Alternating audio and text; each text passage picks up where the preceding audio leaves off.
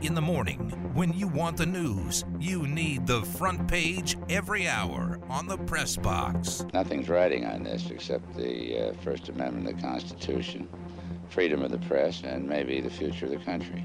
Not that any of that matters. And now, the news. Well, the first topic in the front page is that we're on the air. Yay! Hi, Jared. Yeah. Hey, so boys, how we going? How we doing? Doing good. we missed the 7 a.m. hour. Uh, Jared, do, do you want to give a rundown as to why we missed the first hour so people either tuning in now or if they're listening on the podcast confused as to why there's only two hours today? What happened? So I uh I was trying to get sound and I realized, huh, that's weird. I can't get any sound to download. All right, I'll just do it on my laptop from inside the studio. And I go to the studio and I try to connect to you guys and nothing happens. Our internet is down. Everyone's internet is down. Cox cable is down. But we're back. But we're so, back. so Raider Nation Radio, that Clay and Pritch were not on either. Mm, They were not, um, th- but they they were playing best of stuff. So Oh, no, we don't. We don't have that. No, no, we don't. Uh, you know, we, we, we don't do. We don't have best of. I wish we did. I wish we could come up with one day's like that should be the best of right there. That day. What right about a? Can we do worst of shows? I actually. Oh, that'd be great. I mean, we'll just call it more crap.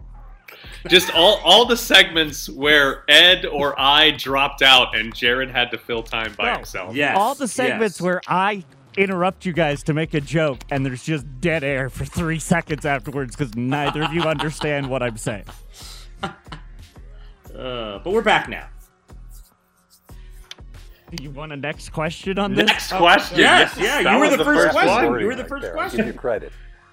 Kansas fired Les Miles. Impeccable timing with their press release at 9:53 p.m. in Kansas. Uh, this comes after the stories from LSU uh, by the USA Today, where Les Miles was accused of inappropriate relationships with female students.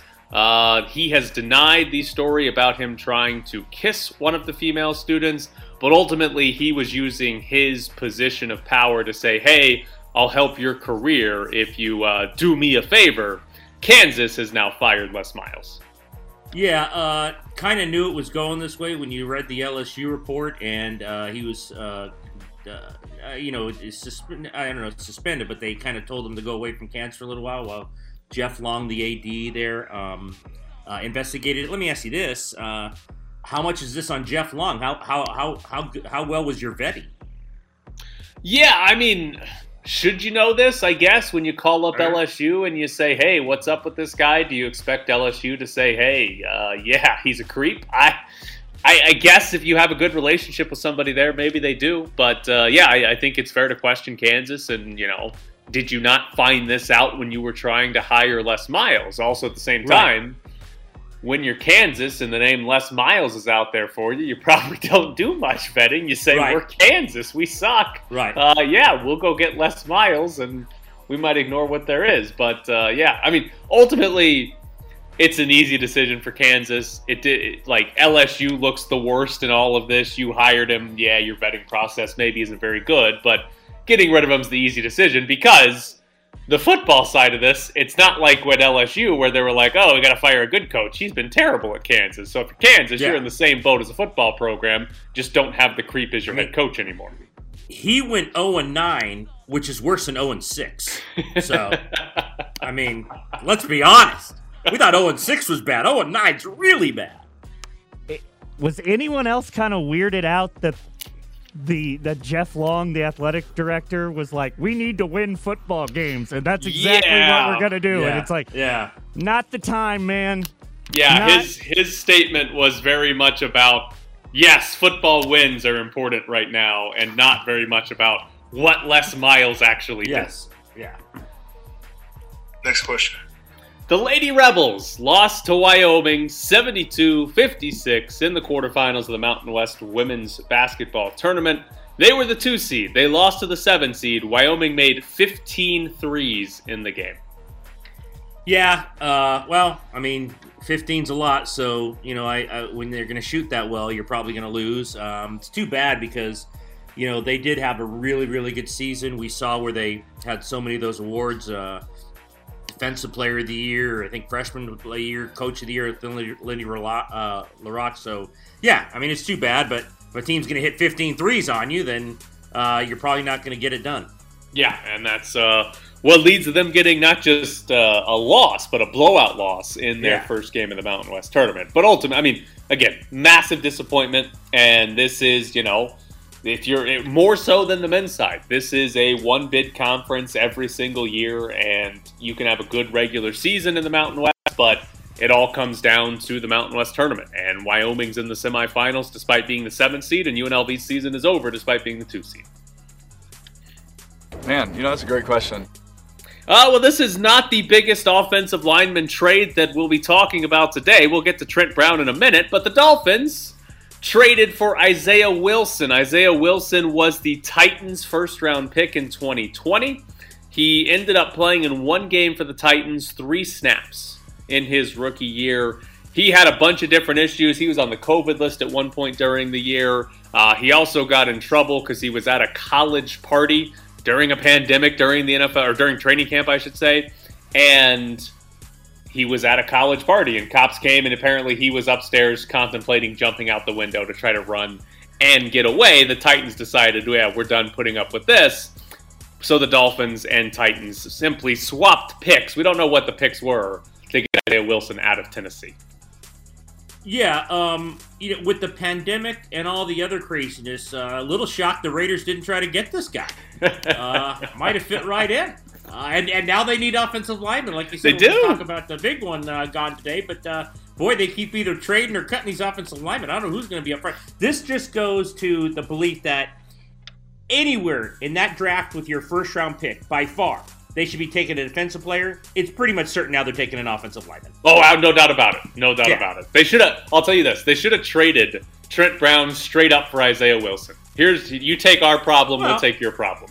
I mean, you get him on a rookie deal, and you know if he's any good at all, he's gonna be better in the fifth rounder you got back. No doubt, would have been yeah, would have been way more than they got back, but nope, they got a fifth rounder back. Great question, thank you.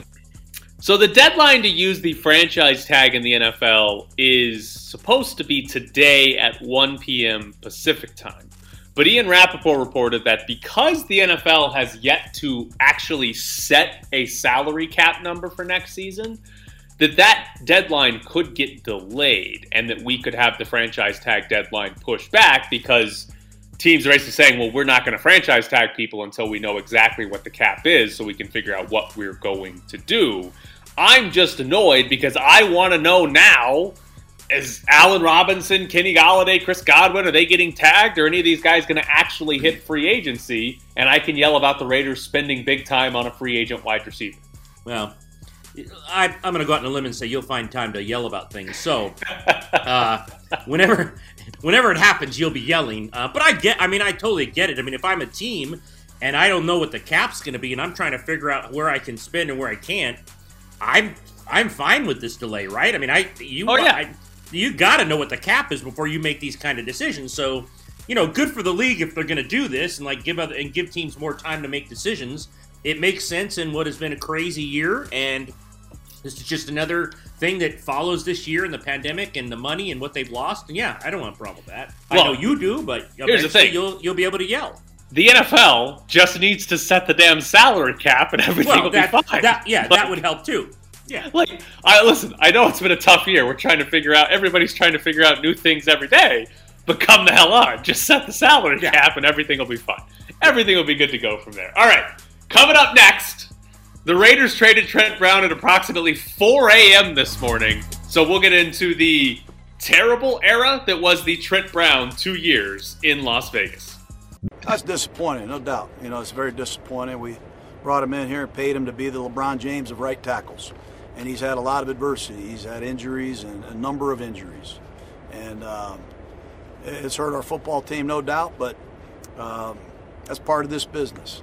And um, time being, we'll, we'll play the next man up, but hope to get Trent back and ready to roll for next season. He's he's a great player. He is a great football player. He just got to get healthy. It's the Press Box with Graney and Bischoff on ESPN Las Vegas, 1100 AM and 100.9 FM. LeBron James ever get traded for a fifth round draft pick? Uh, maybe we, when he was at that uh, that high school that had the Shamrocks on his jersey. the Trent Brown of right tackles has been traded by the Raiders to the New England Patriots. They sent Trent Brown and a seventh round pick to New England for a fifth round pick. Not only that, Trent Brown reworked his contract. Uh, he had two years left on it. He was going to make $14 million this season. He reworked it to where he only has one year left on that deal. He'll make $11 million this season. Um, what a disaster for the Raiders from start to Oh, finish with the Trent Brown era. Well, but is it? Uh, I mean, I'm sorry. It's you know, and this is you, you, when you make when you make free agent moves, you're going to be judged and evaluated on them. And this has not been good for for Mayock and Gruden. A lot of the moves they've made, and this is just yet another one of them. And you know, I mean. He, I, I think it's safe to say he was pretty lazy. I know he got hurt. Um, I think if you talked within the organization each week, it was like, "Hey, are you still hurt? Are you still hurt? Like, how is this dragging on?" um, yeah, he was just he was a disaster, and you know, and that's look. If we're if you're going to get praised on, on on good free agent signings and, and and drafts, that's the world you live in, and they have not been good in free agency, and this is just another example of it. Now, I guess they could turn it around this year, but if you look at what they've done for the last two years, it's been pretty much a disastrous failure in terms of free agency. So this is the next one, and look, you get 14 million in relief, right? You're going to know the cap number. I think it's 14 million in relief. You get a fifth rounder back. So while it's a disaster, I guess you can say, hey, at least they cut their losses and they, you know, they don't have to pay him. I mean, I don't know what the market was for Trent Brown, but it doesn't it doesn't excuse the fact it was a failure. But I guess at the end, it's good to move him and get him out and get some relief for whatever else you're going to do, right? I mean, I'd rather have him on the team uh, for for eleven million dollars if he was willing to re- rework it down to eleven for the Patriots. Like the right now, the Raiders don't have an offensive line. They're supposedly going to release Richie Incognito and Ah. Gabe Jackson, and now they've traded away Trent Brown. Who who the hell is blocking for this team next Tyler, year? th- those first three draft picks aren't going to be on defense. It's going to be two guards and a tackle. I mean, I mean, I mean, I okay. So would you rather? And that's the thing. I don't look. I don't know what they're thinking, but let me ask you this: and you'd rather have him? I mean, I think you're saying you'd rather have him if he was at, if he was willing to work and get in shape and be good. Yeah, right? I mean, yeah. I mean, if you get more than they got 16 games in two years, so if you could tell Yeah. me I'm getting to get more than eight games next season, I'd rather have him. But it's like again, first off, the signing obviously disaster. You go back to the offseason, the Raiders gave Tyrell Williams, Lamarcus Joyner, and Trent Yeah. Brown massive deals. None of those three are with the team anymore. Uh, terrible offseason. Absolutely terrible offseason two years ago. And now the trade itself, they they couldn't get a pick without sending one to New England for Trent Brown. Like seriously, they had to give a seventh round pick to get a fifth back for Trent Brown. Isn't it always this way? We're we're going to give you Khalil Mack, and we're and we're sending these tra- these Right. draft picks on. Wait a minute, it's Khalil Mack. You should be getting everything in return. Why do you keep giving up these picks when you send people away? Does Does Jon Gruden think he has to give a pick I don't know. up when he gets a pick back? Is that I mean, is is it, this- like required? Is this Belich? Is this Belichick saying when you know when the it's the old uh, you know um, uh, uh, Tom Cruise movie when he's agent and it comes in on the fax machine and Belichick's reading the old fax machine. He goes, "Wait a minute, he must have made a mistake. He's also giving us a pick. Like, what, what's that about? I didn't ask for a pick." I mean, it's like Jerry Maguire. It's like, what, what, what is this? I mean, why are you giving picks back when they're taking them off your hands and you know they're getting a, you know they're getting a starting tackle if he's healthy and willing to play hard?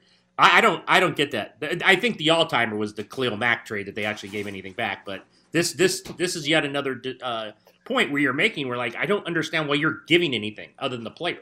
Do you? Yeah, I, it, it makes zero sense. Go ahead, Jared. Oh, I was gonna say, do you think that like teams have figured out, like when they're negotiating with Mike Mayock, that if they like don't answer him when he makes his first offer, he'll start giving more? Yes. Uh, yeah, we'd like to give you a Trent Brown for a fifth. Huh?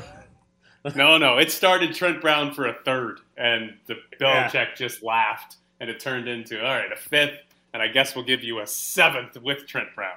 I just okay. Let's let's do Trent Brown's tweet this morning too, because Trent, Bra- Ah. Trent Brown's tweet this morning is phenomenal. He tweeted, Money don't mean bleep if you ain't happy. I swear to God. Okay. Oh, just it's it's a great tweet. It's a great tweet, and it's once again somehow the athlete playing the victim. Like, hey, sorry they gave you like 50 million to play 16 games or whatever it was. And sorry you were so unhappy in Vegas where, you know, you got hurt and you never got healthy and played and there were people in the locker room questioning your desire. I mean, really sorry about that. So sorry you're not happy. Go play for 11 million. I love I mean, it, the tweet's incredible because it's just so cliche that somehow the athlete who has really done nothing now becomes the victim. It's like, well, I'm not happy. Happy? You're not happy. How I mean, are- that was beautiful. How are you unhappy in Yeah. Vegas? Well, You're and a that much money for yeah. You're a I mean- wealthy football player in Vegas. I mean, for The- for playing 16 games in two years. Come on. The first time it snows in New England, I bet Yeah. you're gonna be on a flight I mean- to Vegas. Yeah. It, it doesn't excuse the the signing was a disaster, but I love Tyler's right. The it the tweet made our day because it's just so predictable that he was going to somehow turn around. Hey man, I feel he's, I feel bad for you, Trent. I, I hope you do well in New England. It is Ugh.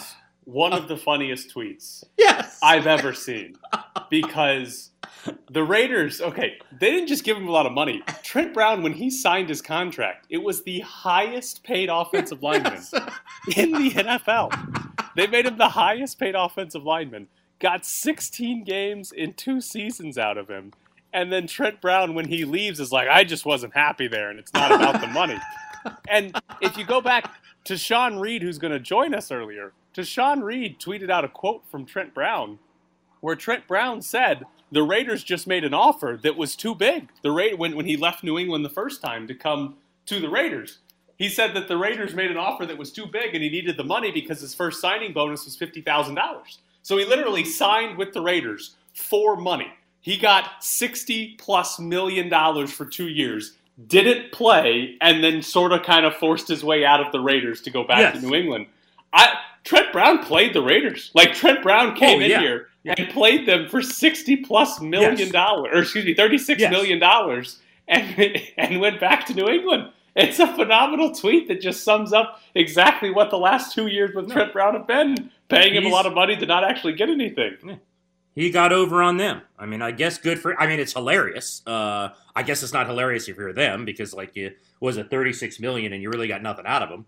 Uh, but yeah, he. Uh, it's like they said, uh, Dak Prescott uh, bet on himself and got his deal. Is this Trent Brown betting on himself, or is this just him kind of like not doing anything and like getting 36 million and laughing and saying they gave me 36 million dollars now? I'm Now I'm just going to leave. It's Trent Uh. Brown betting on Jon Gruden. Uh, yes, yes. That's what it is. Trent Brown betting on Jon Gruden that Jon Gruden will give him a bunch of money and that he won't have to actually play for Jon Gruden. That's what it was. He bet on the Raiders' incompetence and he won. And now he's going back to New England with 36 million more dollars than he had to start. LeBron James. What is that? what? like, and that's the best part in all of this. If you look at Trent Brown's career in New England, he had one really good year as a left Yeah. tackle. That's what they And- signed him off of. Yeah, Yeah. and like he, he was okay before that, but he had one really good year as a left tackle, and the Raiders made him the highest paid offensive lineman in football, and then put him at right tackle. They didn't even play him at left tackle, and he just like never played again. And then when he leaves, he says he was never happy here, and it, it was you know you can't have all this money if you're not happy. When he also said he signed specifically for the money because he didn't make enough on his first contract. Oh, what a deal! What a and deal! And the other thing is they made him, which is hilarious. And I know, I know they drafted Kolton Miller. I get that, but you're going to make a guy the highest paid offensive lineman in history, and he's not playing left tackle. Like, you know, quarterback, um, ru- you know, um, you know, end rusher. I mean, eventually in the top five positions of football, you're getting to the left tackle because he's the guy protecting the guy making 30, 40 million a year. And you decided, let's put him at the right spot and, and make him the highest paid offensive lineman. And and look what happens. It, I mean, it's it's a disaster for the Raiders. The pick, the, the- obviously, the move was a disaster, but Trent Brown has given us a, a, lot to talk about this morning with his with his whole take on the situation. So your current Raiders offensive line is Kolton Miller Kolton and Miller. Rodney Hudson. Yeah. and I guess John Simpson, who Well- drafted in the what fourth round, and then played like twice and said, "Oh God, we can't do that again." D- So- Denzelle Good, right? I well, think. they haven't. I they, think. have yeah. to re-sign him. He's a free Okay. agent, so I think I think re-signed him. Incognito comes back. Well, you got to bring Richie back now that you have all this money uh, freed up with Trent Brown. they freed up Trent Brown money They to freed- give Richie Incognito a raise. yes, yes, that's why they did that. We got to get Richie Richie back. Get rid of Trent. So that would give them basically half an offensive line. Yes, Yes, if they just bring back Richie, they'll have half an offensive line. Ugh. And yeah, I don't. Yeah, I, you're right. They're gonna their first draft pick. We've been talking the whole time. It's gonna be defense. Nope, they are No. drafting an offensive No. lineman with the first pick. Yeah. With their first pick, no doubt about it. No doubt. offensive lineman coming off the board. All right, coming up next, Ben Goats will join us as we'll jump into the Golden Knights' loss to the Minnesota Wild last night. Zuccarello comes back up the boards, feeds across to the right, and a shot. Fleury the save. Turning to his left, stopping Spurgeon, the defenseman. Live from the Findlay Toyota ESPN Las Vegas studios, this is the Press Box with Graney and Bischoff.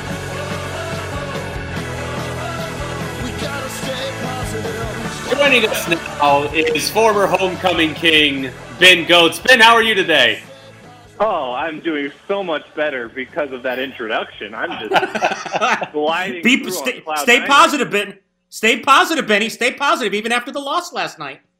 Stay positive, test negative. It's what you got to do. Wait a minute. When you, you when you won homecoming king, though, they announced you as Ben Gotts, right? Correct. Yes. Okay, They all right, so- ever so slightly messed it up. So let me correct myself. Homecoming king Ben Gotts joins the go. show. Darn right. Um, all right, Ben. So what's what's wrong with this team when they go to Minnesota? I know it's different teams, different years, but why why do they suck in Minnesota?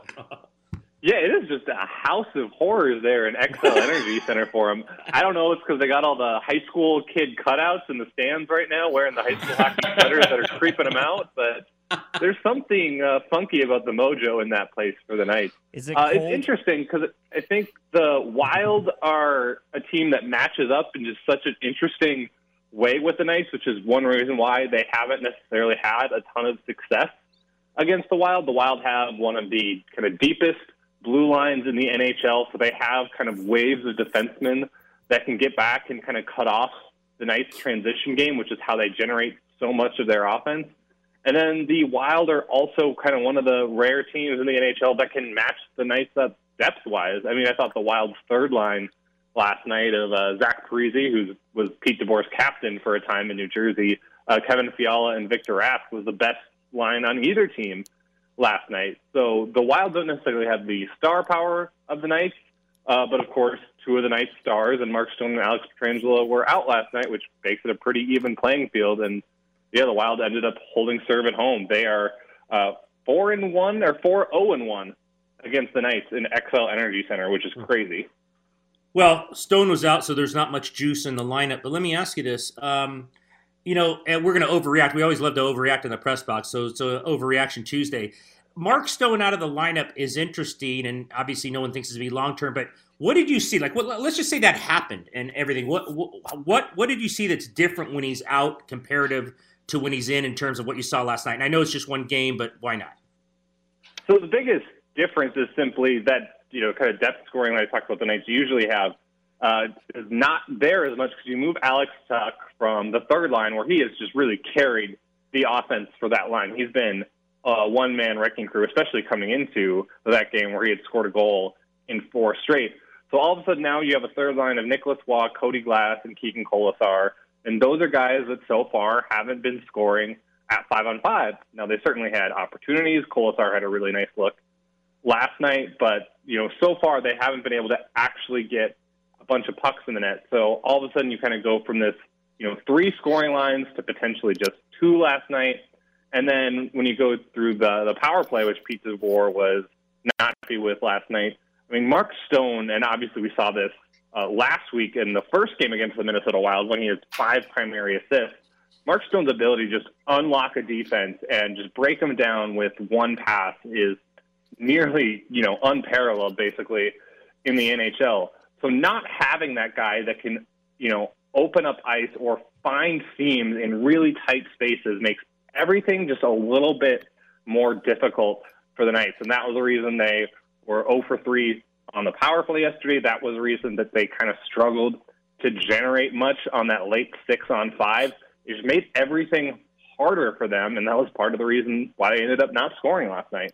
So, if that was a preview of what this team looks like with one of their top six injured, trade deadline wise, do they need to trade for another forward that can score just sort of in case of injury? Because if they lose somebody in the playoffs, all of a sudden they only have two lines that can score? Yeah, I would definitely be looking at forwards if I were them. Not necessarily a guy that necessarily has to play in the top six, because I think having Alex Tuch out there as your first line right wing is not a bad thing. But you just need then someone that can pop in on the third line and produce offense. So I would think that that's something that the Knights are going to look at before the trade deadline, with which is April 12th. So they got about a month to try to figure something out. Uh, but I am fascinated to see how much actually gets done in the next month with with all the things that are kind of swirling around the trade deadline this year, complicating things. Because obviously you have the tight salary cap where no one got a bunch of money. I believe you know 20 or so teams have less than four million dollars in cap space right now. It is just tight. So teams instead of maybe trading draft picks for players might have to do more player to player swaps, which gets interesting because then okay, what are you giving up to get someone? Are the salaries matching? And then when you talk about other teams that the Knights are potentially dealing with, there are other teams that are dealing with the expansion draft that is happening uh, this offseason as well. So any team that wants to acquire someone with term all of a sudden has to factor in the expansion draft calculus into their thinking. So between kind of that and of course the whole COVID restrictions of it all going on where it's going to be tough for guys to jump into a place right away and then just because of the schedule, tough for them to get a lot of practice time in with whatever team they're going to be on right away uh, late in the season as well. The trade deadline is less than a month before the end of the regular season. Uh, I'm real fascinated to see what actually ends up getting done. I think it's something the Knights absolutely need to look at, but I think it's going to be real tricky trying to thread the needle to find the perfect deal with someone out there. Are you believe it when you see it when it comes to Robin Lehner? At this point, I think you have to be. He's been out for I mean, quite a while now, and now it's starting to catch up with the Knights in terms of how crazy the schedule is in March, where you got 17 games in a single month, including you know back to back last week and back to back again this weekend. Um, so at this rate in time, I mean, obviously it's good that they're not rushing him back, but it's been so long now at this point where I think they've got to find a way to adjust and kind of deal with absence. There's my dog. Well, he, he doesn't like he doesn't like that. The whole He Leonard is not happy at all with that No. opinion, Ben. He's big Leonard guy. okay, where were we? What were you saying, Ben? Robin Leonard.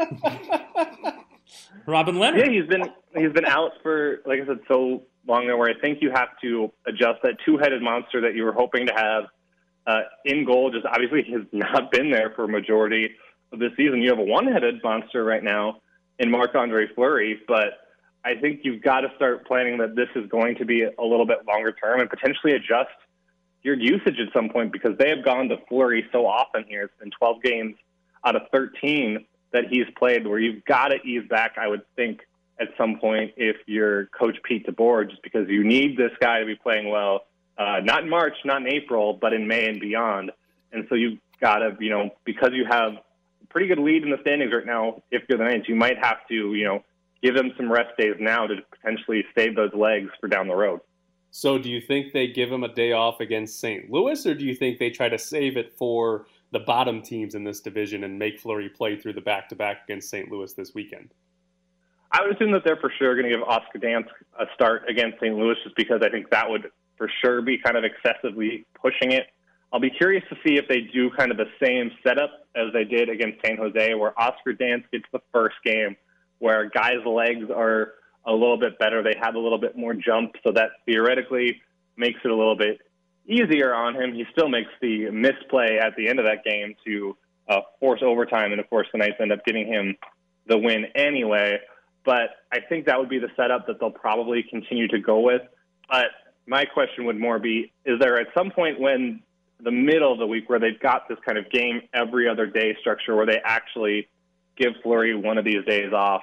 Because I think at some point you have to, rather than just saying we're only going to play Oscar Danskin back to back, because, like I said, I think long term that's eventually going to catch up with them. And these regular season games, at this point, and I know the coaching staff would probably be loath to say it, are not critically important. The Knights, based on how they've you know raced out to start the season, are going to be in the playoffs. They're not necessarily fighting for a playoff spot. The back half of the regular season, they need to make sure they're in good shape for when the postseason actually comes around. You know, Ben, we asked Ryan this yesterday. I want to ask you about this. Let's say everyone's healthy and you know the you know top six are in order and all that. Give us your opinion on how the fourth line is played, and would you have made changes by now with someone like Reaves? You know, it's a really interesting question because I think it's a really hard debate if you're a coach to, you know, trust these kind of all veteran guys, right? These are not, for the most part, at least how they rolled out last night, young guys that are not playing up to the standards that they've set previously. No matter what you think of how the fourth line is done in, in previous years, they've typically been a very good possession line that has generated a forecheck and then kind of put the subsequent lines that come in after them in good position. They're not doing that as much this year. They have moments where they have really good shifts in the offensive zone. They had one last night, but they don't do it consistently enough. So I would think at some point, if you're, you know, Pete DeBoer, you have to look to adjust their usage a little bit. Now, do you do that in the regular season? I think that's tricky, especially with, as I talked about earlier, just how condensed the schedule is. I mean, you need those guys at some point to just eat minutes so that your top guys don't have to as much. You saw that uh, in their second game against San Jose, where uh, Reaves, Nosek, and Carrier all played big minutes in that game because the Knights got out to an early lead and they were just sitting on it. So Pete DeBoer was like, "I'm going to rest, you know, my top six's legs a little bit and let these guys run a little bit more than I'm used to." But uh, that's another thing ahead of the trade deadline. I think they really got to figure out, okay, is this just a slump or you know, have these guys' games fallen off a little bit, and what adjustments can we make both internally and externally to fix it? Because right now, it's not working. I don't think it's the most important issue for the team to address because once the playoffs come around, they're obviously not going to be on the ice as much. And when they are on the ice, you're probably going to put them in relatively sheltered situations. But it's still not something where you can watch night in and night out and see them get pinned in their defensive zone and think that things are okay. Well, he is Ben Goats or Gots or Gets, but he was the homecoming queen. That's all that yeah. matters. Ben, Get some juice in you. Get some orange juice in you, baby. You need some juice. We appreciate, appreciate it, it guys. Thanks. See you, man. Oh, ah, you gotta have your juice in the morning, Tyler. We had some juice for an hour this morning. We were waiting to get on. We did well. We we didn't have the juice. That was the problem. we had zero juice for an hour this morning. That's why we weren't on the air. We're lack of juice. All right, coming up next, we'll talk to Luke Pergande and uh, yeah, oh yeah, five foot two guys in the transfer portal, and UNLV needs to add him immediately. We're checking in on the latest news from PropSwap, where smart sports bettors buy and sell sports bets. Go to PropSwap.com today and find the very best odds. Joining us now is Luke Pergande from PropSwap, and Luke. I'm looking at a tweet that you guys have a ticket available for Loyola Chicago to win the national championship that pays out $90,000. How much is that ticket actually uh, for sale for? Yeah, how fun is that ticket? Um, he he visited Vegas last June. That's sixty dollars at fifteen hundred to one odds on Loyola Chicago. He has that ticket posted for sale now for eight hundred and ninety dollars.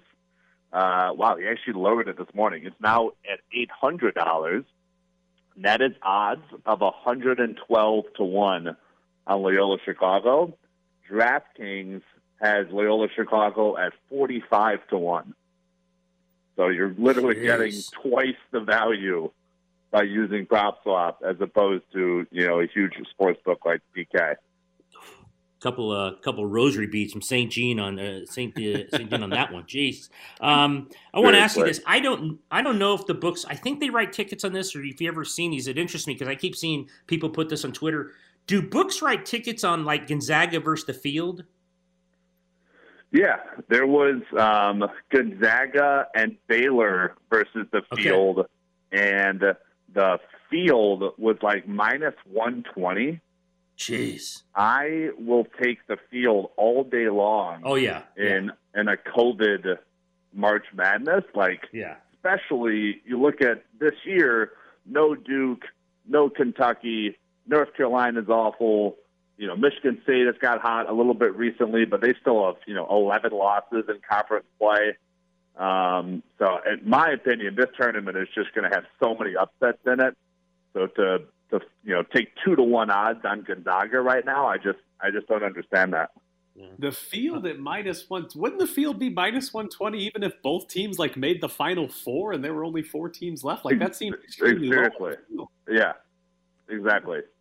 Um, Exactly. do, you, do you guys have any other? Uh, we, we've seen some movement, not with Gonzaga, but Baylor losing, Michigan losing. Do you guys have any movement on like the second tier of teams? Ohio State, Illinois, Houston, those type of teams. Yeah, tons of Illinois tickets we've been selling. It is this year. So you had Illinois at 100 to 1 odds in December. Oh, you wow. had Michigan at Jeez. 100 to 1 odds in December. I mean, crazy movement in that second tier of teams. Um, so, yeah, we can't keep an Illinois ticket on the shelf. They're all the way down to 10 to 1 odds as Illinois. We've been selling tickets at about 15 to 1 on them all week.